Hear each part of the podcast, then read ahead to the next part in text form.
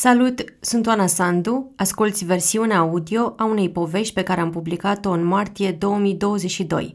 Se numește Oamenii din calea griviței, hârtii pentru autorități, suflete pentru Mihaela.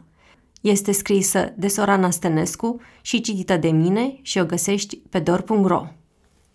E miercuri, o zi geroasă de ianuarie. Mihaela s-a așezat pe locul ei obișnuit și a comandat un ceai negru – Poartă o helancă vișinie și o cămașă bleu cu dungi subțiri, albastre și câteva flori colorate. Nu avusese motiv să zâmbească de dimineață, așa că și-a pus o cămașă care să o mai înveselească. Ca de obicei, vine direct de la școală și, ca de obicei, după amiază are program să rezolve ceva cu câte un elev. Azi, o radiografie panoramică și o consultație la o prietenă stomatolog cu David, care acum este în clasa noua. Nu e o discuție mai lungă de 20 de minute pe care să o ai cu Mihaela fără să o întrerupă telefoane, SMS-uri și mesaje audio pe WhatsApp. Zilele ei sunt o sumă de probleme de rezolvat, de încurajări și vorbe bune de împărțit. Și o ține așa de mai bine de 5 ani, de când îmblânzește comunitatea feroce din Calea Griviței, piața Matache, din București, o zonă de rom și români amărâți, cum spune ea. E descrierea ei candidă pentru un cartier pe cale să fie înghițit de gentrificare și pentru niște destine care se agață de ce mai poate el oferi până să dispară. Case boierești fără proprietari care mai pot fi locuite și o școală care îi primește fără să aibă domiciliu arondat. Pentru că se studiază greaca sau bulgara ca limbi materne, pot veni copii din tot orașul, membrii ai acestor minorități naționale sau nu. La doar un kilometru e clădirea guvernului. După câteva sorbituri de ceai, o colegă o roagă să-i forwardeze radiografiile unui elev. Apoi o sună și fetița de 10 ani, care e într-un centru de plasament de când mama a ajuns la închisoare. Fără să lase telefonul din mână, Mihaela își amintește că trebuie să-i facă o programare la ecografie unei alte fete și sună la spitalul de copii Gomoiu. Nu răspunde nimeni, așa că o sună pe fată. Asigur nu mergem. Poți să mergi în Lidl să faci cumpărăturile cum te-am învățat. Momentan ține regimul și dormi și o să vezi că s-ar putea să se regleze și stomacul. Oricum, ecografie facem. Dacă nu reușești la Gomoiu, te duc la Sanador. Cu o seară în urmă mersese cu ea la un consult psihiatric după ce lipsa acută de somn și viața dezordonată îi declanșaseră niște comportamente aproape psihotice. Am ajuns la limită cu ea, dar sunt soluții, îmi spune Mihaela. Are în telefon numerele a 40-50 de medici. De șapte ori s-a și internat cu copiii din cartier când s-a operat cu acordul părinților. În unele cazuri părinții nu s-ar fi descurcat. Alte ori copiii au vrut pur și simplu să stea cu ea. Odată s-a internat cu o fetiță de 11 ani pentru o operație stomatologică ce necesita anestezie totală. În prima noapte a stat ea cu copilul și își imagina că noaptea următoare va sta mama. Mama nu, ție ți-e prea frică i-a spus fetița mamei. Și tot din cauza ta, că ți-a fost prea frică, am ajuns în situația asta. După un timp, solicitările continuă. Am o problemă, se aude în difuzorul telefonului. E o mamă care ar vrea să-și transfere fetița la ei în școală și o întreabă dacă o primesc. Apoi o altă mamă îi cere 100 de lei împrumut pentru o mâncare. Apoi vine un SMS de la trei foști elevi care o întreabă dacă pot să joace fotbal în curtea școlii. Apoi încă o mamă, care ar vrea și ea să-și transfere doi copii, o fetiță de 9 ani la clasa 1 și un băiat într-a cincea. La masa de lângă, atât de aproape încât aș putea să o ating cu mâna, cinci elevi de la Liceul Teoretic Național, unde taxa de școlarizare e 8-9 de euro pe an, discută despre admiterea la Harvard și UCLA. Beau Red Bull și fumează țigări electronice și, din câte îmi pot da seama, mai trag cu urechea la conversațiile Mihaelei. În pauza dintre rășnitul mașinii de cafenea, tragem și noi cu urechea. O fată îi spune că e greu să vorbească deschis despre ea și că da, a făcut și terapie pentru asta, dar n-a ajutat-o prea mult. Mihaela Purcaru are 33 de ani și e învățătoare la Liceul Bulgar Hristobotev din București.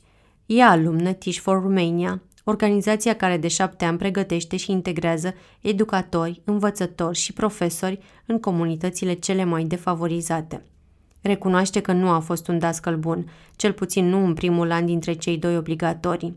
Și nici azi nu vorbește prea mult despre școală sau planuri de lecție, ci despre situația socială din cartier, despre nevoi și despre cum să facă să vină copiii mereu la ore.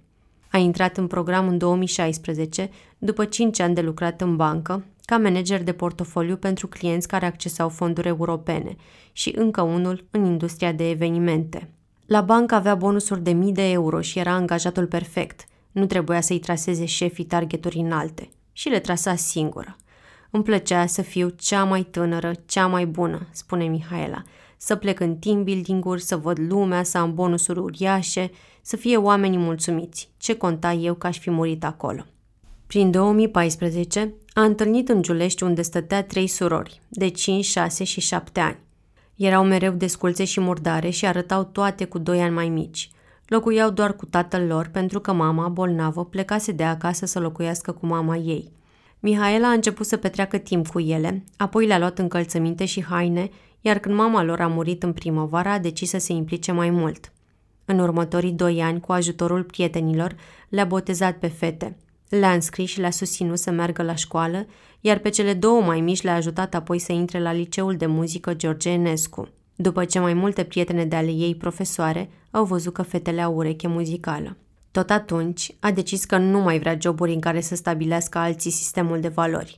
În plus voia să fie și fizic aproape de ele, să le ducă la școală, să le ajute la teme, să le dea să mănânce. Puteam să am orice job în zonă, dar să fie cu sens. Și-a dat seama că are 25 de ani și că nu știe cine e. Nu știa ce muzică îi place și dacă îi place, nu știa ce să completeze în CV la rubrica pasiuni. A început să investească în ea, să meargă la toate concertele de la sala radio, la operă cu unele prietene și la balet cu altele. Și-a dat seama că îi plac expozițiile de orice fel, că fotografia îi umple sufletul, că e pasionată de neuroștiințe și procese cognitive și că îi plac sunetul de vioară, folcul și muzica clasică. A aplicat la Teach for Romania pentru că era un job cu sens, dar și pentru că părea că îi va lăsa timp suficient să se ocupe de fete. A fost acceptată, apoi a trecut prin Academia de Leadership și Pedagogie de șase săptămâni, un program integrat de învățare accelerată care le dezvoltă participanților competențe de leadership, gândire strategică, construire de relații și competențe de învățare strategică, planificare, evaluare, construirea culturii reușitei. În trei dintre cele șase săptămâni fac practică în școli cu probleme din comunități vulnerabile, ca acelea în care urmează să stea doi ani. În Teach for Romania intră atât învățători și profesori care predau deja, dar vor să-și dezvolte abilitățile de lider, cât și tineri ca Mihaela, care au studiat altceva, au făcut altceva și vor să aibă această experiență. Merg la acele școli de stat de care alți profesori fug, cu rată mare de abandon și tot felul de probleme sociale – Mihaela plănuia să stea doar cei doi ani obligatorii, după care să facă politici publice, poate să dezvolte o afacere socială și, în general, să se întoarcă la viața ei. A vrut să-și caute singură școala, aproape de liceul fetelor, și să cunoască directorul înainte, să se asigure că pot lucra împreună. Inițial a mers la școala Sfinții Voievozi de lângă piața Matache, într-un cartier în care blocurile comuniste de 9 etaje sugrumă și umbresc casele sărăcăcioase – în aceea zi, în drum spre casă, o bătrână cu care a intrat în vorbă la biserică i-a spus că în cartier mai există o școală și care avea și mai mare nevoie de cineva ca ea. Era liceul Hristobotev, cu clase de la pregătitoare, la a 12-a, dar care nu i-a apăruse printre opțiunile TICI pentru că era liceu. În curtea școlii, doamna directoare, în pantaloni scurți și două femei de serviciu dădeau cu mătura, își amintește Mihaela. Femeia a primit-o cu căldură și i-a povestit că acolo sunt mulți copii săraci, unii orfani și că e multă agresivitate. Școala arăta mai rău decât cealaltă, nici zugrăvită, proaspăt, nici mobilă nouă. Ce pot să fac ca să rămân aici?" a întrebat Mihaela. A primit clasa a patra, compusă din 11 elevi care veneau când și când și încă trei care nu veneau deloc. Pentru ei a fost învățătoarea cu numărul 9. Prima dată ți arătau ce aveau mai rău, spune Mihaela. Știau că oricum nu o să stai. În școală era o agresivitate de nu făceau față trei bodyguards. Bătei peste tot, zburau mese, zburau scaune, se băteau, apoi erau cei mai buni prieteni. Ei au dat clasa la subsol, tocmai ca să nu facă pagube. Deși erau doar între a patra, se băteau cu copii mai mari, ba chiar le luau și banii. Dar am știut de la început că nu ei sunt vinovați. Asta a fost diferența între mine și alți profesori. Mi-am dat seama că au trăit niște suferințe și le-am integrat. Cu toată pregătirea TICI din Academia de Vară și din trainingurile ulterioare, n-a știut să țină clasa sub control de la început, iar despre predat și cunoștințe noi nu a fost vorba mult timp. Majoritatea nici nu știau să scrie și să citească. Primul obiectiv al Mihaelei a fost să îi cunoască, să îi înțeleagă și să ajungă la cauzele problemelor lor. Atunci când lucrezi cu copii de etnie sau vulnerabili, trebuie să știi că de-abia când îi câștigi ca relație, de atunci începe încet încet învățarea și să ai niște așteptări realiste. Nu o să educi tu trei generații din care a venit copilul ăla, dar dacă îi iubești și ești acolo pentru ei, de la ei o să ai cea mai mare satisfacție. Părinții ei n-au fost deloc mulțumiți cu alegerea de viață și l-a luat mult ca să o accepte. Mama și-o imaginase mereu în corporație și nu a venit niciodată în școală sau în cartier.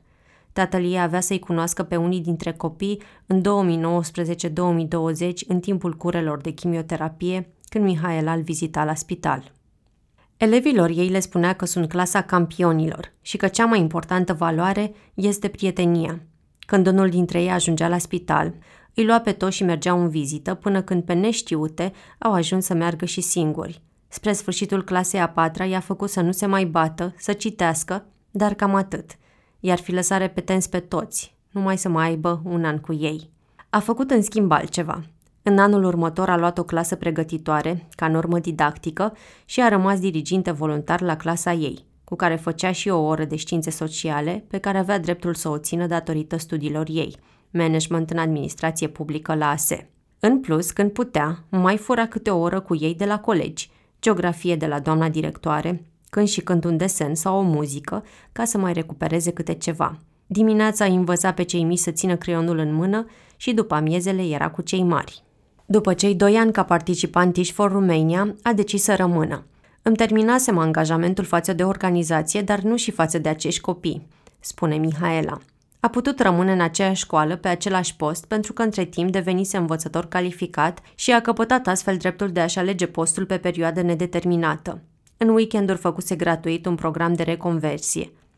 În weekenduri făcuse gratuit un program de reconversie, organizat de TICI și Facultatea de Psihologie și Științele Educației a Universității din București, plătit din fonduri europene. Era prima generație care urma acest program pentru că TIC a vrut să dea posibilitatea participanților care veneau din alte domenii să devină învățători calificați și să obțină astfel posturi pe perioadă nedeterminată, încercând să demonstreze totodată că pot exista programe de calificare co-branded, în care partea academică să fie oferită de facultate și practica de un ONG precum TICI. Mihaela a urmat primele opt clase la o școală din comarnicul natal, în Prahova, unde locuia cu mama, tehnician în controlul calității în industria mobilei și tata, inginer. Într-o noapte de august însă, chiar înainte să meargă la cel mai bun liceu din Sinaia, unde intrase la clasa de informatică intensiv, le-a ars casa. Am rămas în pijamale pe stradă. O perioadă au stat la o mătușă de ale ei, i-au ajutat oameni de peste tot și în 3-4 luni s-au mutat înapoi. Aveau o sobă, un pat, minimul necesar. Atunci a dat seama Mihaela că pe cine ai alături contează mai mult decât ce ai, așa că a vrut să urmeze exemplul celor care îi sprijiniseră. Tot atunci, tatăl ei și-a pierdut slujba și a plecat să lucreze în Germania. Liceul a fost un șoc pentru ea. De unde fusese cea mai bună din clasă, a ajuns printre ultimii. Atât de buni și competitivi erau colegii ei. Dar s-a remontat și a terminat a 12-a cu cea mai mare notă la BAC din clasă și a doua din liceu. A renunțat însă la visul de a se face medic. Meditații nu își permiteau. Iar în clasa 11 a ieșise abia pe locul 4 la Olimpiada Națională de Biologie. Insuficient ca să intre la medicină fără examen. Așa că a dat la ASE și a terminat prima la specializarea ei, management în administrația publică, deși a lucrat și la bancă în tot timpul ăsta. Mama a vrut mereu ce e mai bun pentru mine și mi-a setat standarde mai sus, tot mai sus, spune Mihaela. Mamei se trăgea de la profesia ei și de la cultura în care crescuse, în care aproape nicio realizare nu era suficientă. O cultură a nefericirii, spune Mihaela, de care mi-am dorit să scap. De șase ani ține și un curs de marketingul serviciilor la masterat la ASE, adică învață pe studenți cum să măsoare nevoile clienților și cum să genereze calitate în serviciile publice sau private pe care le oferă. O ajută pentru că vede rezultate mai rapide și că folosește un limbaj comun cu studenții. Nu e ușor să lucrezi tot timpul cu atâta traumă. Anul ăsta trebuie să-și termine și doctoratul, e deja al șaselea an după ce a înghețat doi. Face o cercetare în marketingul serviciilor educaționale pe educație inclusivă, care în practică ar trebui să oblige sistemul și profesorii să se aplece asupra copilului, nu asupra materiei. E puțin frustrant, pentru că acum e nevoie să intervină, nu să cerceteze. O să cerceteze la 80 de ani, spune Mihaela. Încă din primul an de TICI, Mihaela și-a activat toată rețeaua de prieteni și prietenii ei prietenilor ca să le arate copiilor lumea de dincolo de cartier și să o facă pe cealaltă, a lor, un pic mai blândă. Așa a considerat că îi poate ajuta să devină adulți funcționali. A adus studenți de-a ei de la ASE ca să învețe să citească, i-a rugat pe prieteni să le mai arate câte un parc, să-i ducă la film sau la cursuri de robotică, a făcut o colaborare cu Liceul Internațional de Informatică, ca elevii de acolo să-i mediteze pe cei din școală la română și mate săptămânal, a adus studenți de la arte să picteze clasa, a obținut mobilier de la Ikea, rechizite prin donații, iar școala, până a venit pandemia, a oferit printr-un program al primăriei un after school și o masă caldă pentru 20 de copii din primar și 20 din gimnaziu. Clasa aia era tot ce aveau mai bun și mai frumos, spune Mihaela. Își lăsau și cărțile acolo de teamă că acasă ar putea fi rupte de frați mai mici. La un birou sau la o cameră numai a lor, copiii aceștia nu puteau visa. Veneau din familii dezorganizate, în care tații de obicei lipseau sau erau la închisoare. Locuiau și câte 20 într-o casă pe care de cele mai multe ori o ocupau abuziv și care nu le oferea decât un acoperiș și acela găurit. Căldură nu era, lumină dacă puteau furau de la stâlp și apă aduceau cu bidoanele de la biserică sau din piață. Numai că și din casele astea erau uneori dați afară, când proprietarii sau primăria le revendicau. Când se întâmpla asta, copiii veneau la școală săptămâni la rând confuzi și nedormiți. Aici stabilitate înseamnă să ai unde să-ți speli hainele și să-ți faci de mâncare în fiecare zi, a învățat Mihaela în timp. Iar învățătură înseamnă în primul rând continuitate, nu performanță. Pentru continuitate s-a luptat și ea. Încă din primul an și-a făcut un obiectiv din a se duce în fiecare săptămână acasă la câte un elev, dar care nu venea. O așteptare pe care Ticiu o are de la toți profesorii din program. S-a dus întâi la ei, apoi și la alții, apoi și la cei care nu erau înscriși deloc, până i-a adus la școală pe mai toți din cartier care mai aveau vârstă școlară. Unii dintre ei nici nu sperau că vor mai pleca vreodată de la cerșit. Pe părinții a convins să îi trimită constant cu argumentul că doar așa pot lua burse sociale. Mihaela știa că odată ce ajungeau la școală, copiii deveneau dependenți de dorința de a fi în colectiv. Nu se iluziona, niciunul nu venea din sete de învățare, ci pentru prieteni și pentru fotbal. Trăiască fotbalul și studiul care m-a luminat că un copil care se joacă suficient și-a rezolvat jumătate din probleme, spune azi Mihaela. Dincolo de iubirea mea, joaca i-a schimbat. Pe husa albastră a telefonului ei scrie Pot schimba un om iubindu-l. I-a făcut-o cadou o prietenă, după ce a tot auzit-o spunând asta. Cartierul pe care Mihaela a ajuns să-l păstorească începe de la intersecția căii Grivița cu bulevardul Buzești și ține până la intersecția căii Grivița cu bulevardul Dacia. La un capăt e mărginit de fostul cinematograf Dacia, în pericol iminent de prăbușire, și vis-a-vis de două clădiri de birouri de 5, respectiv 13 etaje, deschise în 2019, cu sticlă neagră, restaurant la parter și hub de coworking. La celălalt capăt dai în calea Victoriei cu gelaterii fără număr și cafea de origine. Pe bucata din Buzeș care îi corespunde se amestecă vitrine sparte pe care încă mai poți citi sifoane, primul magazin Zero Waste din București, unde te duci cu recipientele tale să cumperi ulei de cocos la vrac și alte produse vegane, și Liceul Teoretic Național, cu ai cărui elevi ne-am întâlnit în cafenea. Dacă faci dreapta și ești pe Popatatu, găsești o tinichigerie, o prăvălie de pălărier și o vulcanizare în care tronează două portrete cu Ceaușescu. Iar dacă o iei la pas pe calea griviței, vezi vitrine micuțe pe care scrie cizmărie, croitorie, întrerupte din loc în loc de cafenele moderne și de magazine pentru studenții la arte. apoi dai de vile construite la sfârșitul secolului al XIX-lea și lăsate în paragină, multe dintre ele monumente istorice. De fapt, toată calea Griviței, pe segmentul cuprins între calea Victoriei și strada Atelierului, de lângă piața Matache, e considerată monument istoric. Cândva, calea Griviței era o arteră importantă a Bucureștiului. Se numea Calea Târgoviștei pentru că făcea legătura prin gara de nord aflată în apropiere cu restul țării. De aceea, la final de secol al XIX-lea și început de secol 20, comerțul a ridicat zona. Au apărut prăvălii, ateliere meșteșugărești, hoteluri, cinematografe, iar oamenii înstăriți și-au făcut case aici. A apărut și vestita hală Matache, una dintre principalele piețe din oraș, care a fost extinsă în anii 30 și a reușit să-și păstreze aspectul și suprafața până la demolarea violentă și ilegală din 2013. În perioada comunistă, casele au fost naționalizate, iar după 1990, odată cu retrocedările, s-a deschis cutia Pandorei, explică arhitectul Cătălin Berescu. Faptul că unele sunt monumente istorice presupune că orice reparație trebuie să păstreze stilul și aspectul originale și poate fi executată numai cu avizul direcțiilor de cultură, ceea ce e complicat și scump astfel că s-a ajuns la un paradox în care toată lumea pierde. Dacă le retrocedezi cu condiția reabilitării, proprietarii sunt obligați să respecte standardele monumentelor istorice. Dacă le retrocedezi fără obligația reabilitării, cel mai probabil vor fi înlocuite de investiții speculative. Iar dacă le lași locuite de oameni săraci, aceștia nu au mijloace pentru a le întreține. Așa că cel mai simplu e să nu te atingi de ele, ceea ce s-a și întâmplat. Odată cu retrocedarea, majoritatea vechilor chiriași au plecat și au fost înlocuiți treptat de oameni fără locuință, veniți de pe la marginile Bucureștiului, iar peisajul a devenit unul marcat de violență și infracționalitate. Începând cu 2008, ambițiile primarului Sorin Oprescu i-au pecetruit soarta – el voia cu orice preț să extindă bulevardul Buzești și să-l transforme într-o șosea cu trei benzi pe sens, care să lege piața Victoriei de Casa Poporului și mai departe de zona Uranus, un vechi plan de-al lui Ceaușescu.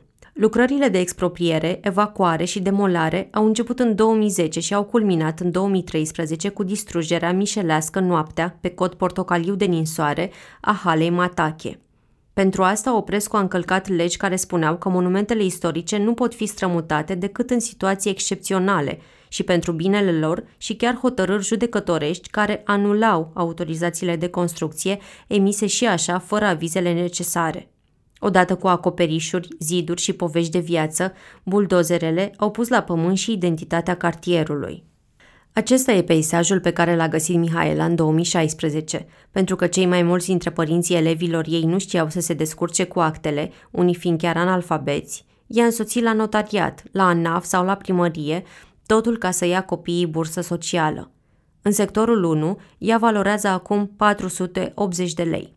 Iar cu banii aceștia, ori mai mulți copii, unii părinți și-au permis o chirie în apropiere, ceea ce e mare lucru – Înainte de pandemie, 95% dintre copiii din școală aveau bursă socială, acum cam 80%, pentru că unii s-au mutat sau au abandonat.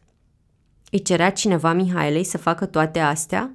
Nu, dar la notar trebuia să mă duc, ca să ia burse, că am promis că le dăm burse. Din cartier trebuia să ies cu copiii, să-i scot din mediul lor ca să devină funcționali. La spital niciodată nu e obligatoriu, dar nici nu poți să stai pe margine să te uiți. În plus, Mihail a ajutat constant multe familii, cu alimente, medicamente, scutece, din bani de la prieteni sau de la sponsori, iar unora le-a schimbat radical viața, găsindu-le locuințe cu chirie sau mobilându-le pe cele în care stăteau deja. A încercat să fie cât mai discretă și când a oferit și când a cerut ajutorul, dar nu prea au fost căi la care să nu fie apelat și la Gigi Becali la poartă s-a dus, împreună cu o familie cu 11 copii pe care nu o primea nimeni. Știa că are niște blocuri unde găzduiește oameni nevoiași, dar nici el nu avea o locuință așa mare de închiriat.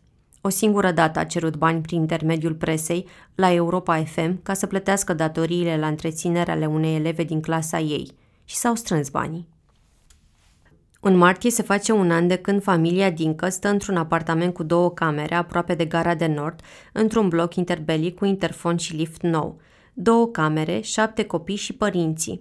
Bucătăria e o chicinetă și e plină de vase, dar e bine că există. În încăperea din mijloc sunt canapeaua extensibilă pe care dorm părinții și fetița cea mai mică, frigiderul, televizorul Samsung și masa mare la care copiii își fac lecțiile, iar deasupra ei două cifre aurite încă umflate, 1 și 7, rămase de la ziua fetei celei mai mari. Un șifonier, o comodă, mai multe icoane, boxe de casetofon pe care tatăl le-a primit și speră să le vândă într-o zi, un monitor de calculator și promisiunea că vine și unitatea centrală și tabletele primite de la școală, rânduite una peste alta la fel, cutiile lor, intacte, că nu se știe dacă trebuie să le dea înapoi. În dormitorul micuț sunt două paturi suprapuse și încă unul de o persoană, în care încap cumva ceilalți șase copii. Mihaela e cea care le-a găsit chiria și și-a pus obrazul pentru ei, spune tatăl copiilor, pentru că mai nimeni nu voia să primească o familie mare de etnie romă. Le-a plătit două luni de chirie din bani strânși de biserică, apoi le-a adus pe rând mașina de spălat, aragazul și paturile suprapuse. Alimente în pandemie și de Crăciun, ghete și gești la copii. Nu mai țin minte a cât acasă cu chirie e asta, dar sigur e cea mai bună pe care au avut-o vreodată. Veneau din Colentina, dintr-o casă în care apa rece curgea prin furtun de la vecin și chiria costa 600 de lei. Au avut preaviz o lună să plece de acolo, iar Mihaela le-a găsit casă în ultimul moment. Pentru noi a fost ca un părinte, spune bărbatul. Mama dacă era și nu făcea așa ceva. Cel mai mic dintre copii are 3 ani și cel mai mare 17. În afară de cea mică care va începe grădinița, toți merg la Hristobotev. I-a înscris Mihaela acum câțiva ani. Niciunul nu mergea la școală, deși mai mulți dintre ei aveau vârsta necesară. Cea care le-a făcut cunoștință a fost o avocată care mai mergea la biserica unde mama copiilor mai ajuta la lumânări și care le știa situația. Nici avocata nu o cunoștea de fapt pe Mihaela, doar auzise de ea. Îndrumată de Mihaela, fata cea mare a făcut primele patru clase în doi ani, prin programul Șansa a doua. Apoi a intrat într-a cincea la 14 ani. A prins ultimul tren, pentru că legea spune că poți fi cu cel mult 3 ani mai mare decât vârsta corespunzătoare nivelului școlar. 11 ani intra 5 și ea avea 14. Fata are cea mai mare medie din clasă, 9,52 anul trecut și ia bursă de merit. Tatăl, 53 de ani, are 8 clase, iar mama 41 nu știe nici să scrie, nici să citească, doar să se iscălească. Fata îi descurcă cu toate, cu documentele pentru bursă, cu facturile și cu finanțele familiei, banii din bursele sociale, plus alocațiile, plus ce mai câștigă tatăl lucrând cu ziua și mama făcând curat la oameni acasă.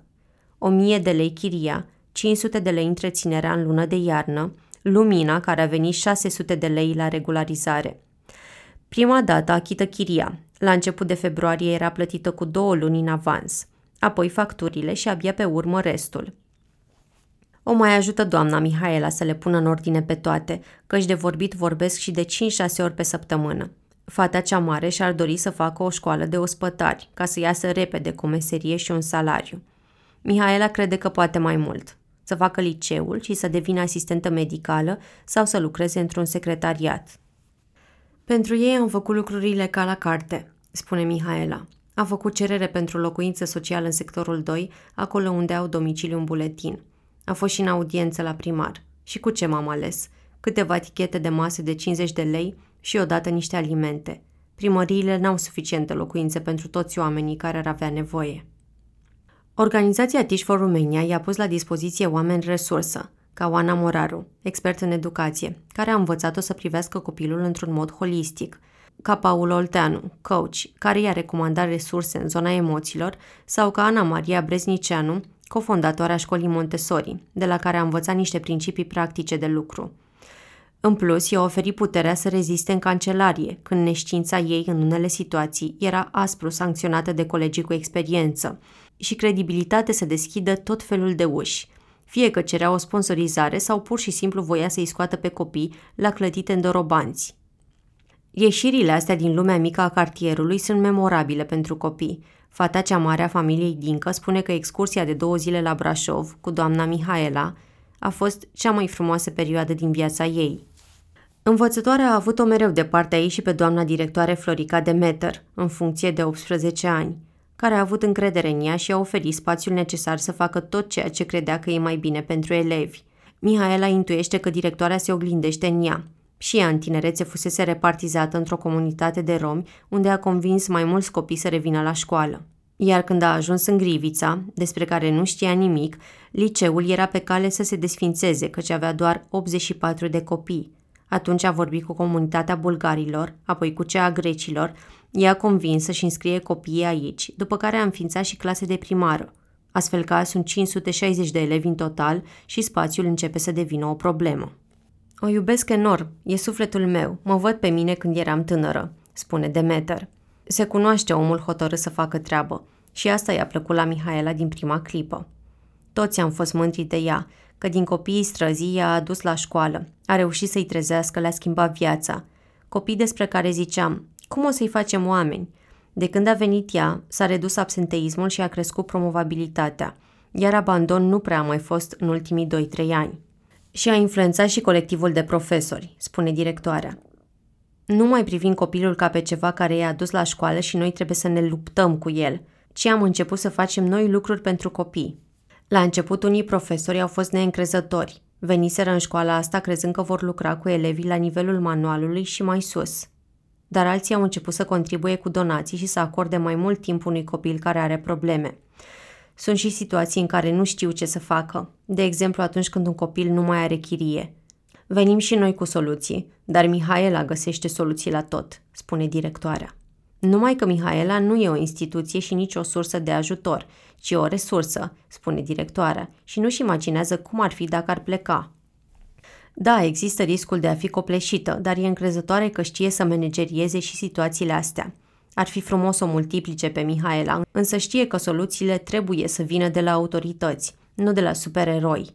Cum ar fi? Să primească gradație de merit, adică 25% din salariu, și profesorii care aduc un copil de la nota 1 la 5, ori acum gradațiile se dau preponderent pentru rezultate la olimpiade și participări la conferințe. Iar la salariul de 3100 de lei net al Mihaelei, învățător cu studii superioare, titular, cu definitivat și mai mult de 5 ani experiență, 25% ar fi ceva. Din 2016 până acum, Mihaela a avut o clasă de a patra, patru pregătitoare, iar acum are clasa întâi. Cei de a patra sunt azi a noua și se mândrește tare cu ei. Din 13 câți erau la început, au terminat 24. Unii au rămas repetenți și au ajuns în clasa ei, alții s-au transferat de la alte școli cu medii mici la purtare. Din cei 24, doar 5 nu continuă studiile, dar și dintre aceștia unul este campion național la box. Trei fete sunt cofetari și una s-a angajat. Alți șapte sunt la liceu la Hristobotev, iar câțiva la școli profesionale sau duale. Doi frați gemeni, de exemplu, învață să devină ospătar, respectiv tehnician în mecatronică. Iar Mihaela e bucuroasă că sunt în continuare prieteni și că, deși unii s-au mutat din cartier, se întâlnesc. Cea mai mare bucurie a ei este David. Îl are în telefon Mai David, un băiat slăbuț, brunet și politicos care va fi electrician – pe lângă evaluarea națională, ca să intre la un colegiu tehnic, băiatul a dat un interviu și un test. Visul lui de câțiva ani buni era să-și pună aparat dentar. De aceea urma să meargă cu Mihaela la stomatolog în acea după amiază de ianuarie, mai ales că pusese deoparte și ceva bani din bursa socială și din bursa de la NG, viitorul angajator, unde făcea practică. David e unul dintre cei care nu au lipsit, indiferent unde a locuit. Ba la un centru de plasament când mama nu a putut avea grijă de el și de frații lui. Ba la metrou când mama lor s-a cuplat cu un bărbat din gară, un tip cu o viață dubioasă, în care fratele lui mai mare a alunecat, dar el nu. Dar indiferent unde a fost, grija lui David era una, să se spele pe dinți. Mihaela îl numește învingător pentru că a reușit să-și înfrângă agresivitatea teribilă cu care ieșise din centrul de plasament, dar și pentru că vrea să muncească, de curând a rugat-o să-i găsească ceva de lucru. În plus, își ajută și mama și o trimite pe sora lui la școală. Până azi, învățătoarea crede că a atins destinele a 100 de copii și a 20-30 de familii. Iar la unii nu a fost vorba doar de dosare de burse sociale sau de găsit chirii, ci de schimbări profunde și de vegheat de la distanță pe termen lung. Ea sau prieteni de ei. De exemplu, pe frații gemeni are mandat să-i reprezinte în relația cu școala și cu orice unitate medicală, după ce mama lor a intrat la închisoare pentru complicitate la furt de lemne. pe două surori ale lui David și pe nepotul lui, copilul fratelui, pe care tot mama lor îl crește, i-au botezat două prietene. Pe Ionuț, un alt fost elev, l-a adoptat un prieten. Mihail ar face orice ca acești copii să aibă parte de o familie și să nu ajungă într-un centru de plasament, unde știe că riscă să fie scăpați din mână. Alex Lefter, 40 de ani, și Cristiana, 36, sunt cei care l-au adoptat pe Ionuț.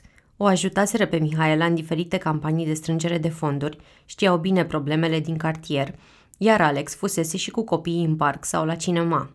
Ionuț avea 10 ani atunci și era crescut de sora sa vitregă într-o casă sărăcăcioasă din spatele hotelului Novotel, în centrul Bucureștiului, și mai făcea un ban vânzând flori în centrul vechi.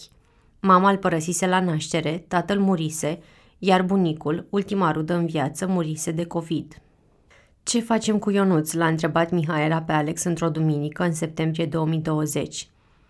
Cred că singura soluție e să-l iau eu. Cei doi, el pilot de avion, ea viitor medic veterinar, nu aveau copii și nici nu-și doreau neapărat. Dar știau că Ionuț e un copil minunat și care are nevoie de ajutor. Au deschis procedura de plasament de urgență și trei zile mai târziu Ionuț era în Băneasa, în noua casă. Anul acesta urmează să se finalizeze adopția. Băiatul e acum într-a patra la școala de lângă bloc. Și-a făcut prieteni în cartier, citește cărți de aventură, merge în vacanțe, iar sâmbătă are program de filme și pizza cu părinții. S-a transformat, glumește Alex, dintr-un copil ascultător într-un drăcușor împielițat. Mihaela nu e singurul profesor Tiș for Romania care a ieșit din clasă ca să sprijine comunitatea, chiar dacă mai toți au auzit de la alți profesori din școală. De ce-ți bas capul? Le dați prea mult, le dați pe tavă și ei nu apreciază însă e printre cei care au mers cel mai departe și care au făcut din asta misiunea lor pe termen lung. Înființată în 2014, organizația face parte din rețeaua globală Teach for All, al cărei model îl implementează și are 116 profesori activi în 22 de județe și un total de 176 alumni, adică profesori care au stat deja cei 2 ani la clasă. Dintre cei 176, 113 au ales să rămână în educație, fie la catedră, fie în alte roluri, în învățământul privat, ca director de școli, în ONG-uri sau în zona de politici publice. În total, profesorii și alumnii care sunt acum în școli lucrează cu 19.500 de copii.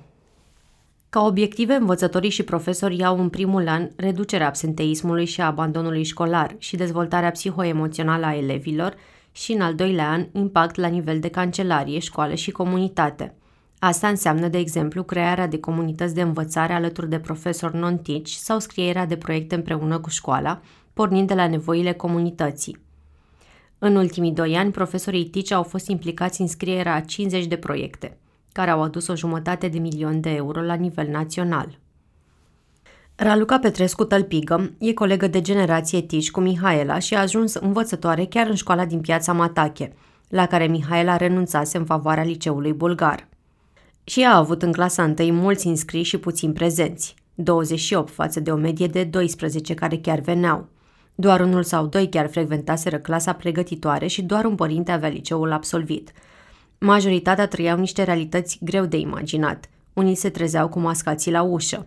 Alții ajungeau la poliție aproape de fiecare dată când taților comiteau câte o infracțiune. Iar un copil se născuse în închisoare și nu-și văzuse niciodată mama. Spre deosebire de Mihaela însă, Raluca a pus mereu niște limite pentru a păstra o relație sănătoasă și pentru a crea un spațiu sigur pentru copii. Părinții o puteau contacta doar seara, într-un interval de 2-3 ore, după care și închidea telefonul. Părinții nu aveau voie în clasă, cu excepția orelor de consultații. Le-a dat adulților formularele de bursă, dar nu le-a completat în numele lor și nici n-a umblat după acte. I s-a părut că atunci când era vorba de accesat venituri, ei se descurcau foarte bine – Spune că ar face același lucru și azi, inclusiv la Hristobotev. Raluca activase mai toată viața ca formator al Asociației Române de Dezbateri, Oratorie și Retorică, Artor, în licee de stat și private și la universitate, dar făcuse și voluntariat în programe pentru comunități dezavantajate, precum Clubul de Educație Alternativă din Ferentari. De aceea s-a ferit să cadă în capcana ajutorului necondiționat, în care copii și părinți primesc lucruri fără să muncească câtuși de puțin pentru ele – se creează un cerc vicios, în care cine are e obligat să dea, iar cine nu are e îndreptățit să primească, spune Raluca. Da, continuă ea, cine are ar trebui să arate un soi de smerenie și de recunoștință, iar cel care nu să se gândească cum ar putea face să aibă. Ea, de exemplu, aducea la școală lăs cu mere sau cutii cu fursecuri, dar le împărțea numai dacă elevii făceau mici activități suplimentare.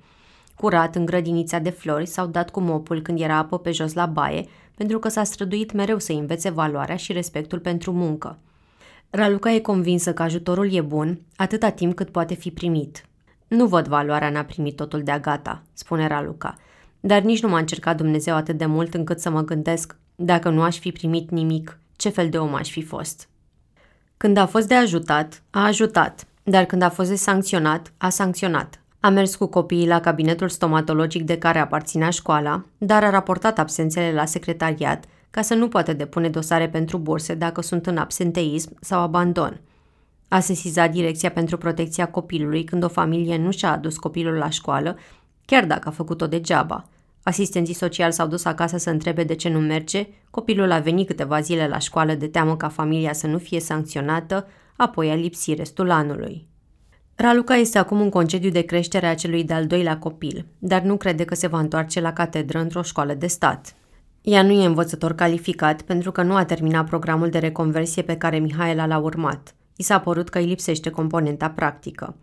În plus, nu îi plac ierarhia și birocrația din sistemul de învățământ, iar de la programul Teach for Romania a vrut o experiență și eventual să înțeleagă de ce nu vrea lumea să lucreze la stat. În schimb, împreună cu alte mame, a pus bazele unei asociații active în zona de literație.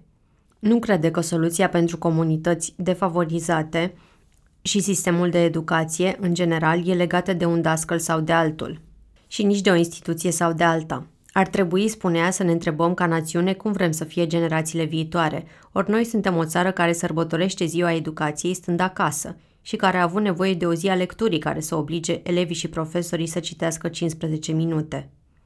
Cel mai familiarizat cu experiența Mihaelei este Claudiu Grigore, 27 de ani, care a fost învățător un an la aceeași școală și care acum face parte din echipa de training a organizației – Crescut în Ferentari, numai de mamă, într-o cameră cu chirie, fără baie în casă, a predat un an la o școală de pe șoseaua Giurgiului, în care nu lipsurile erau o problemă, ci relația dintre părinți și copii. Apoi a venit la Hristobotev și e bine că s-a întâmplat atunci și numai de vreme, spune el, pentru că se teme că ar fi renunțat. Acolo am înțeles prima dată că părintele nu are cum să fie atent la educația copilului când prima lui grijă e ce pune pe masă. A avut noroc cu Mihaela, care era deja acolo. Cu Mihaela a mers acasă la copii, cu ea i-a ajutat să-și facă dosarele de bursă, cu Mihaela a strâns și a împărțit donații. Singur nu crede că ar fi avut curajul să meargă pe la casele oamenilor, mai ales că fusese amenințat de niște tineri pe care nu-i lăsase să intre în curtea școlii. Și deși a fost și el cu două fetițe la stomatologi, prieteni de Mihaelei, nu s-ar fi internat cu ele în spital – Deși Intiș nu avuseseră niciodată discuții despre ce faci când o familie își cere bani sau haine, i s-a părut normal să ajute de fiecare dată, pentru că se gândea ce îi împiedică pe acești copii să vină la școală. I s-a părut fire să facă ce făcea Mihaela. Ea credea că copilul trebuie să fie la școală și atâta timp cât există soluții pentru probleme, copilul trebuie să vină la școală. Și dacă nu existau soluții, ea tot le găsea. Miha, mai poți?" întreba uneori dimineața, conștient că probabil nu dormise mai mult de 4-5 ore. Știa că și alți colegi din țară apelează la sponsorizări, Facebook și prieteni ca să acopere nevoi de bază ale elevilor, dar nu cu atât de multă energie ca Mihaela. Ea de totul, spune el. Mihaela nu e singura din promoția ei care a rămas la catedră. Aura Eftimie, 51 de ani, e de 3 ani la Cocorăști Misli, Prahova, dar background-ul ei e diferit – a fost profesoară 14 ani, dintre care 7 și directoare la o școală postliceală sanitară din Ploiești. Și când a dat peste elevi care nu știau să scrie o cerere, a vrut să meargă la rădăcina problemelor. Își amintește că în Academia de Leadership și Pedagogie se simțea destul de stăpână pe ce înseamnă un plan de lecție sau un proiect didactic, dar avea niște minusuri pe partea de dezvoltare personală și management – Mihaela era exact invers. La partea teoretică mă și enerva, spune Aura. Venea cu niște întrebări avansate și noi de-abia pricepuserăm. Și ea a făcut programul de reconversie organizat de TICI în parteneriat cu Facultatea de Științele Educației, ca să devină învățător calificat și a avut parte de comunități cu provocări, dar departe de ce are Mihaela. A avut odată un elev care nu avea curent acasă, iar singura lui cărticică era calendarul ortodox. Dacă n-ai ceas, de unde știi când trebuie să pleci la școală?" îl întreba. Când se aprinde becul pe stradă, doamna." Nu l-a ajutat să-și tragă curent pentru că probabil familia n-ar fi avut bani să plătească facturile. În schimb, l-a înscris la un after school organizat de Crucea Roșie ca să se asigure că primește educația necesară. Acum băiatul e într-a cincea. Am mai avut și un elev care în mod evident avea cerințe educaționale speciale și ar fi avut nevoie de o evaluare și de un plan de intervenție personalizat. Familia a refuzat, însă și ea nu a insistat. Pe de altă parte, Mihaela nu s-a dat în lături și a ajutat mai multe familii să facă dosar de cerințe educaționale speciale copilului. Când a venit ea, nu avea niciunul, iar acum au aproape 30 din 100 cât sunt la clasele 1-8. Conform legii, elevii cu cerințe educaționale speciale au dreptul în funcție de nevoi la o programă simplificată și la evaluare separată, la un profesor de sprijin care să lucreze în clasă cu profesorii de specialitate, la asistență psihologică, la o alocație pentru hrană și rechizite și la locuri separate în licee. Aura nu are speranță că sistemul se mai poate reforma singur și nici de cum de sus în jos, ci speră că se vor înmulți și coagula bulele de normalitate și proactivitate, atât din sfera ONG-urilor implicate în educație, cât și din comunitățile religioase și locale care au înțeles să sprijine educația. Nu crede că Mihaela merge prea departe în ajutorul pe care îl dă. De ar fi mai mulți ca ea. O ajută și faptul că nu are obligații personale. Are mulți prieteni și știe să deschidă uși. Și la fel e și în viața personală, spune Aura. Toamna trecută, când a murit soțul unei colege din promoția lor, pe când ele abia se mobilizau să strângă bani, Mihaela era deja în drum spre Iași. E cu totul altă specie de om, spune Aura. Deși poate părea că Mihaela nu pune limite, nici naivă nu e. Se implică acolo unde știe că ar avea de suferit copiii și numai când cunoaște familia suficient de bine. Nu pune condiții când e vorba de ghetuțe, alimente sau mers la doctor și nu vrea ca elevii să se simtă săraci. De aceea, situațiile de ajutor le discută direct cu părinții, iar totul este oferit ca și cadou din partea școlii sau a prietenilor ei. În schimb, unde nu există bunăvoință, se retrage. De exemplu, pe familia cu 11 copii nu o mai sprijină cu bani, pentru că tatăl nu a vrut să se angajeze cu acte unde îi găsise ea. În schimb, îi cerea bani și o ruga să-i ajute să-și administreze cheltuielile.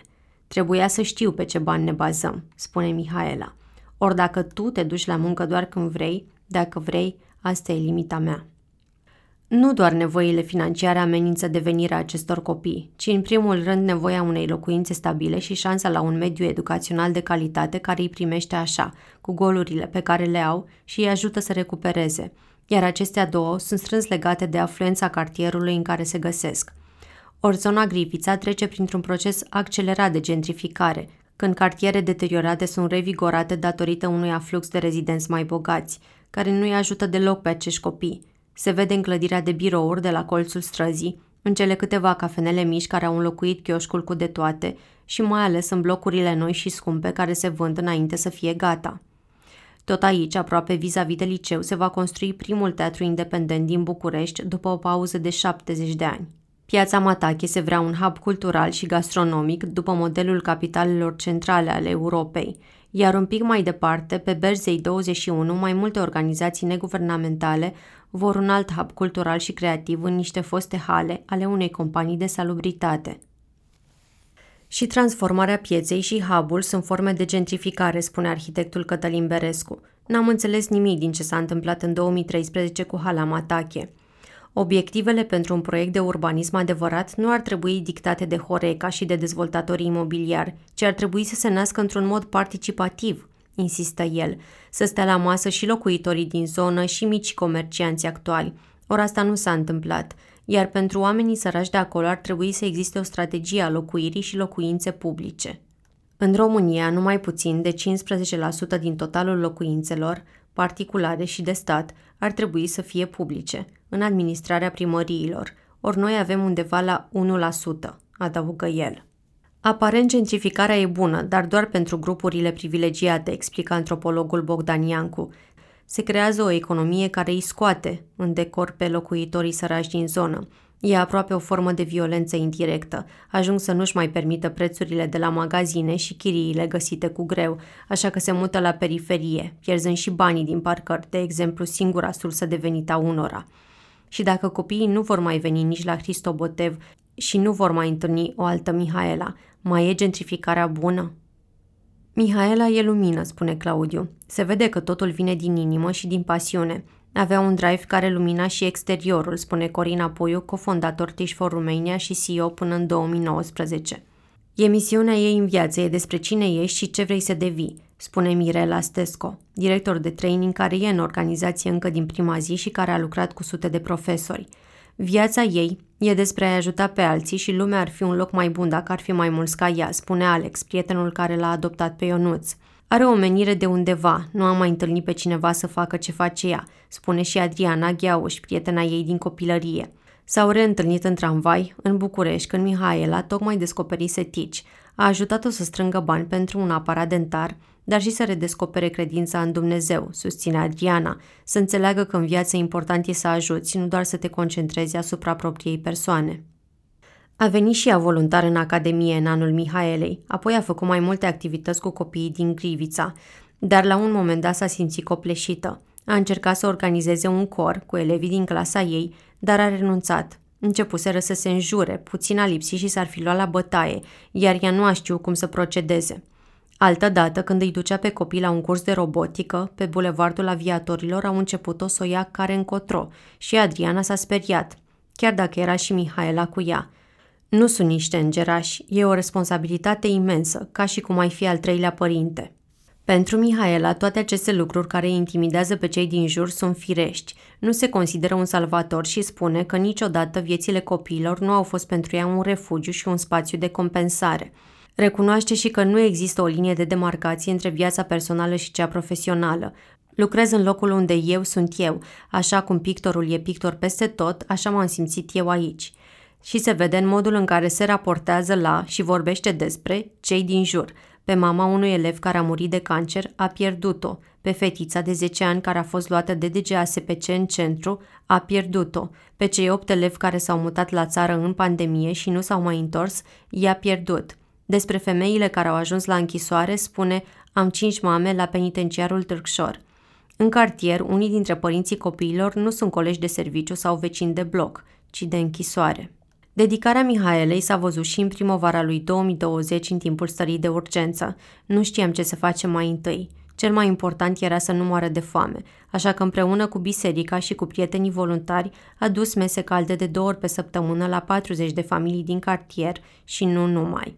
Preotul Bogdan Teleanu de la Biserica Sfântul Pantelimon, de lângă foișorul de foc, își amintește exact ce a spus Mihaela atunci. Dacă nu facem asta acum, copiii vor ieși la cerșit și se vor îmbolnăvi.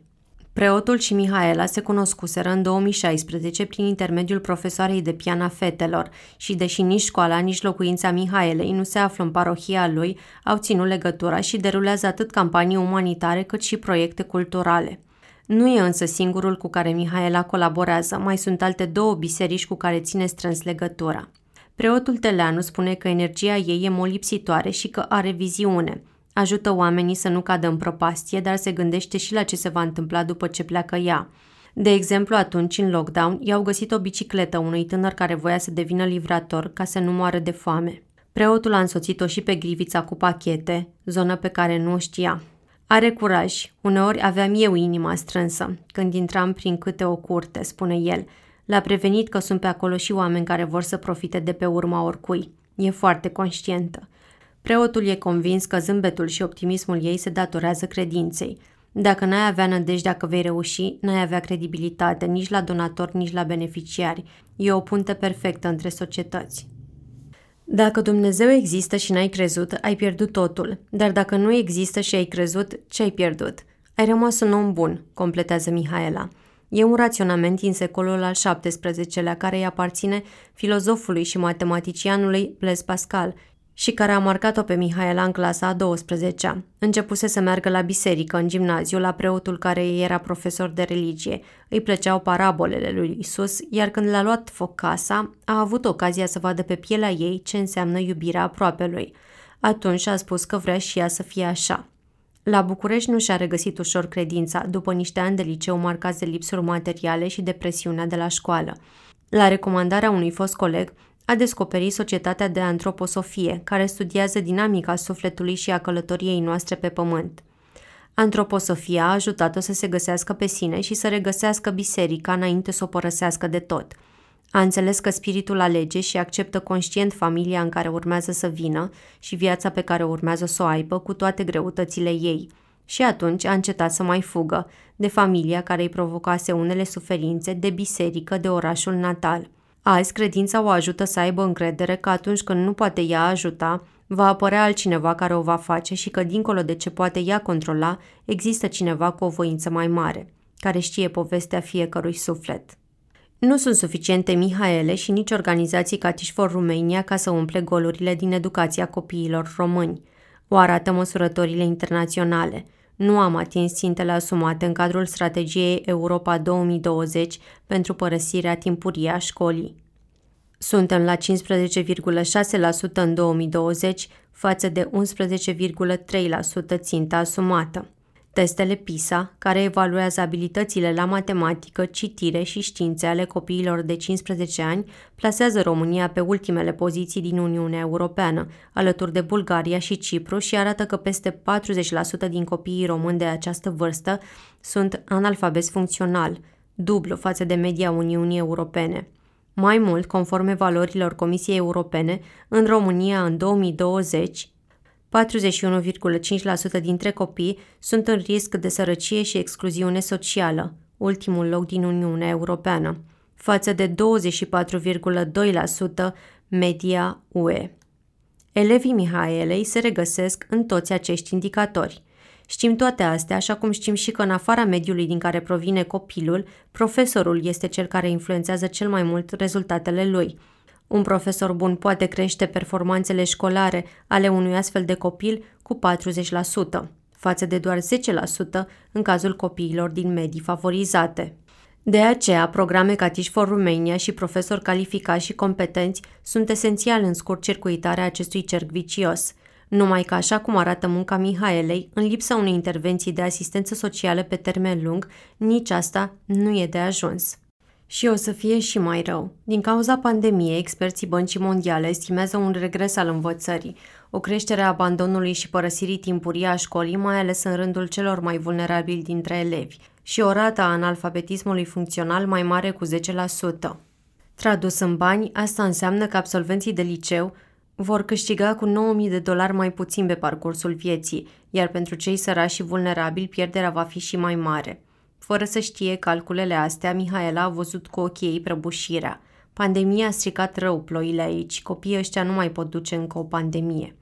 Cu toate astea, când a decis coordonatele unui program național de reducere a abandonului, finanțat prin PNRR cu 543 de milioane de euro și lansat pe genunchi la începutul anului, Ministerul Educației a făcut o serie de greșeli impardonabile în metodologie. Nu sunt clare criteriile de selecție a școlilor vulnerabile nu există proceduri pentru evaluarea nevoilor și nici obiective și indicatori SMART. Mai mult, nu a considerat necesar să consulte și organizațiile și oamenii care se ocupă deja cu reducerea abandonului la firul ierbii, scrie în nota de fundamentare. Consultări efectuate în vederea elaborării prezentului act normativ. 1. Informații privind procesul de consultare cu organizațiile neguvernamentale, institute de cercetare și alte organisme implicate. Nu este cazul. Teach for Romania nu așteaptă ca toți participanții sau alumnii să facă ce face Mihaela. Organizația își dorește ca participanții să asigure în timpul celor doi ani un proces de învățare relevantă pentru elevi. Copilul care vine la școală să învețe, să scrie, să citească, să socotească și să-și dezvolte abilitățile socio-emoționale necesare pentru a face alegeri în viața de zi cu zi, spune directorul de training Mirela Ștesco. În plus, programul își propune să dezvolte profesorilor competențe de lider, pentru că atunci când ai această abordare poți să vii cu soluții relevante pe termen lung, explică CEO-ul Iulia Pielmuș viziunea organizației. De la alumni, organizația așteaptă să formeze o masă critică de agenți de schimbare în societate și educație, care să atace inechitatea cauzată de contextul socioeconomic, de politicile educaționale sau de cultura școlară. Și pe participanți și pe alumni îi sfătuiește să nu încerce să rezolve probleme din comunitate sau din familii singuri, ci să coaguleze toți stakeholderii dintr-o comunitate, cum ar fi ONG-urile sau mediatorul comunitar, să activeze instituțiile publice responsabile, de la poliție la primărie și DGASPC, și începând de anul ăsta să creeze clustere de lucru, să se cupleze participanți și alumni în funcție de aria lor de interes și să facă proiecte care ideal pot fi replicate și în alte comunități. Până acum am avut oameni insulă care au construit în jurul lor, ca Mihaela, spune Ștesco. Acum vrem microgrupuri în interior, agregatori de trib. Le spunem profesorilor să nu substituie rolul instituțiilor, dar să cunoască realitatea copilului, întărește pielmuși și nici să ia rolul părinților nu le recomandă. Să nu ia toată povara asupra lor, pentru că nu e nici sustenabil, nici sănătos. Mi-ar plăcea să nu o fac, dar nu e ca și cum am alternative, spune Mihaela. Pentru mine ar fi simplu să existe niște autorități, dar din partea statului nu te ajută nimeni cu nimic. Nu știu cum să te dea afară mai repede dacă n-ai ce trebuie. Nu pot să mă fac că nu văd lucrurile pe care le văd. Pe de altă parte, discuții mai aprofundate și workshop-uri despre cum să recunoască și să abordeze elevii cu CES sau care e rolul profesorului în situații de violență domestică sau atunci când părinții sunt plecați în străinătate, de abia acum încep să fie introduse în pregătirea profesorilor TICI. În Academia de Pedagogie sunt învățați limitele intervenției lor, Acces la experți când a fost nevoie au avut întotdeauna, dar nu și un îndrumar despre cum să procedeze în situații specifice.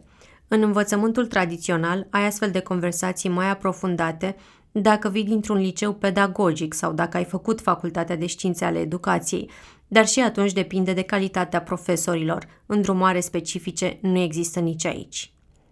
Ce se întâmplă în teren, explică Ștesco, e că atunci când instituțiile responsabile să asigure accesul unui copil la educație nu funcționează sau nu colaborează, profesorul simte că e de datoria lui să facă și asistență socială și se întâmplă des, dar de puține ori la nivelul la care o face Mihaela. Fără o componentă socială e foarte greu să ai impact cu adevărat în comunitate, spune Corina Puiu, cofondator TICI. Profesorii nu au fost pregătiți să intervină pe plan social pentru că acest gen de intervenție nu făcea parte din modelul internațional. A fost o mare limitare a programului, spune ea. Singurul moment în care puteam avea impact relevant era când profii se implicau dincolo de profilul de job pe care îl aveau. Era nevoie de sacrificiu personal, iar asta nu putem să cerem. Nu e sustenabil. Intervenții precum cele ale Mihaelei sunt periculoase și pentru ea și pentru cei care primesc ajutorul și pentru comunitate, avertizează Adela Șetet, asistent social și formator în servicii sociale. Pentru ea, pentru că riscă să se epuizeze și să-și epuizeze și rețeaua la care apelează frecvent, iar pentru comunitate, pentru că intervenția e sporadică și nu e văzută ca una profesionistă, ci ca un ajutor care riscă să creeze și conflicte. Celălalt a primit, eu nu. Azi pot, mâine nu mai pot, spune Șetet. Nu transmit un mesaj clar și continuu copilului, nu transmit siguranță și copiilor acestora tocmai asta le lipsește, siguranța în relații. În plus, riști să te poziționezi ca un salvator, ceea ce înseamnă că celălalt este automat victimă, e neputincios și are nevoie de un salvator. Se creează practic o spirală din care e greu de ieșit. Soluția, spune Șetet, e ca profesorii care observă probleme la elevilor să apeleze la serviciile sociale care au obligația să intervină, deși știe că acestea nu au mereu oameni suficienți sau suficient de bine pregătiți. Anul trecut, Colegiul Național al Asistenților Sociali, UNICEF și patru universități de stat avertizau că 70% dintre angajații din sistemul de asistență socială nu au studii în domeniu iar dacă nu se întâmplă nimic în urma sesizării, să ceară explicații și să meargă mai sus, până se rezolvă. Există părghi administrative și e responsabilitatea noastră să sesizăm când unii nu-și fac treaba, spune Șetet. Așa cum e și responsabilitatea părinților, spune ea, să-și pună actele în ordine și să acceseze diferitele tipuri de ajutor existente. Cantină, ajutor de urgență, ajutor pentru încălzirea locuinței. Și da, un asistent social are în atribuții consilierea, orientarea sau acompanierea persoanelor pentru a beneficia de drepturile sociale, așa cum a făcut Mihaela, dar nu se întâmplă de fiecare dată pentru că nu sunt suficienți asistenți sociali care să facă asta. Poate nu știu eu unde sunt aceste autorități care rezolvă problema. Poate nu știu eu unde sunt aceste autorități care rezolvă probleme, spune Mihaela. Ajut pentru că eu sunt și eu văd. Dacă ei nu văd și stau la birou și nu au fost în casele oamenilor ăstora, pentru ei oamenii sunt doar hârtii.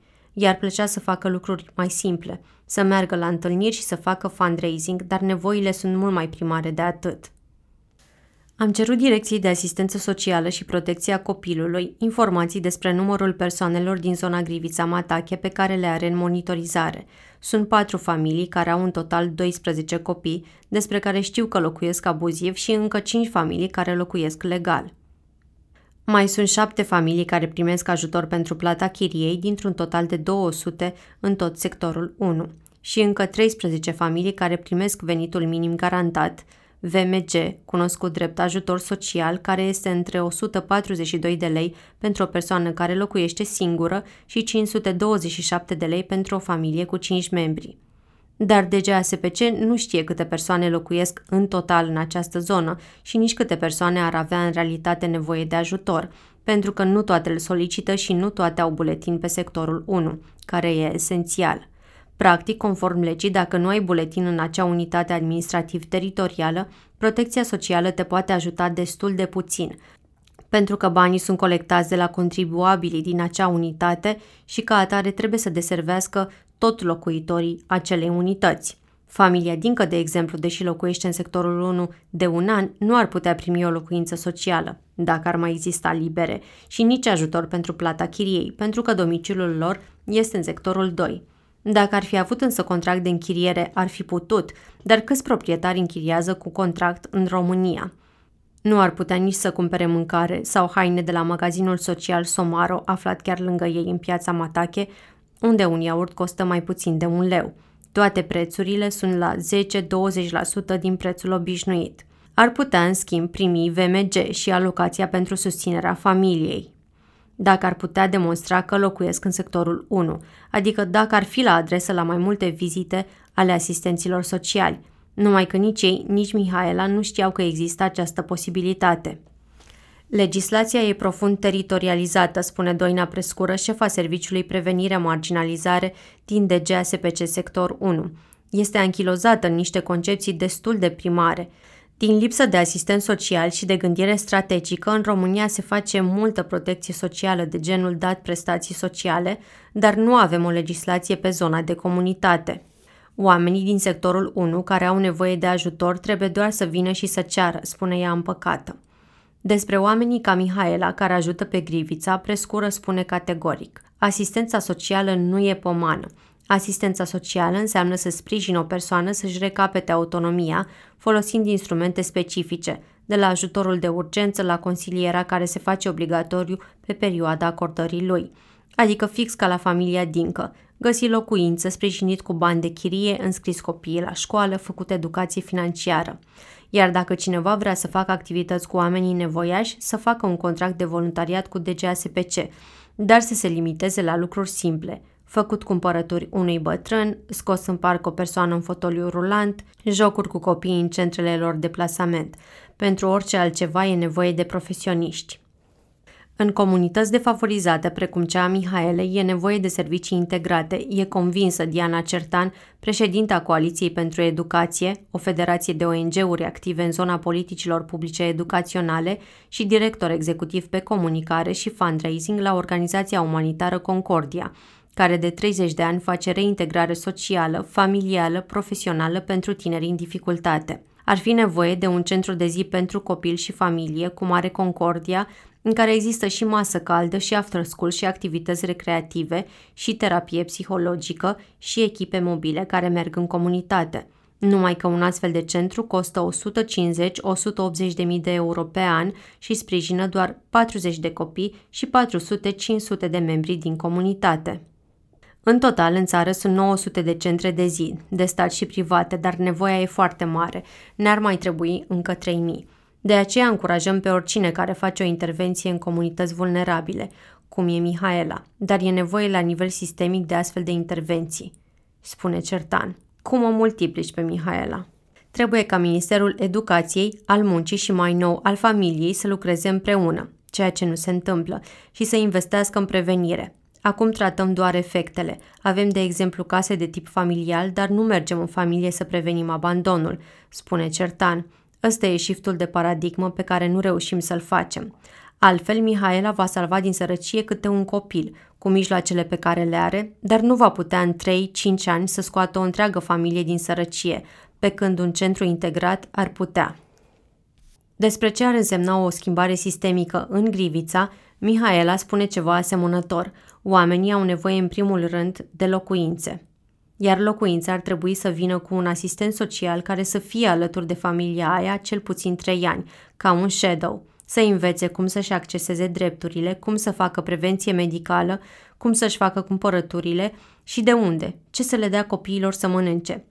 Dincolo de teorie ne așteaptă viața, le-a spus Mihaela într-o seară de ianuarie studenților ei dintr-o fereastră de Zoom. Erau la final de seminar și la finalul celei de-a treia sesiuni de 40 de minute. De obicei erau doar două, dar acum i-a întrebat dacă vor să mai stea 20 de minute și majoritatea celor 42 de mâini s-au ridicat.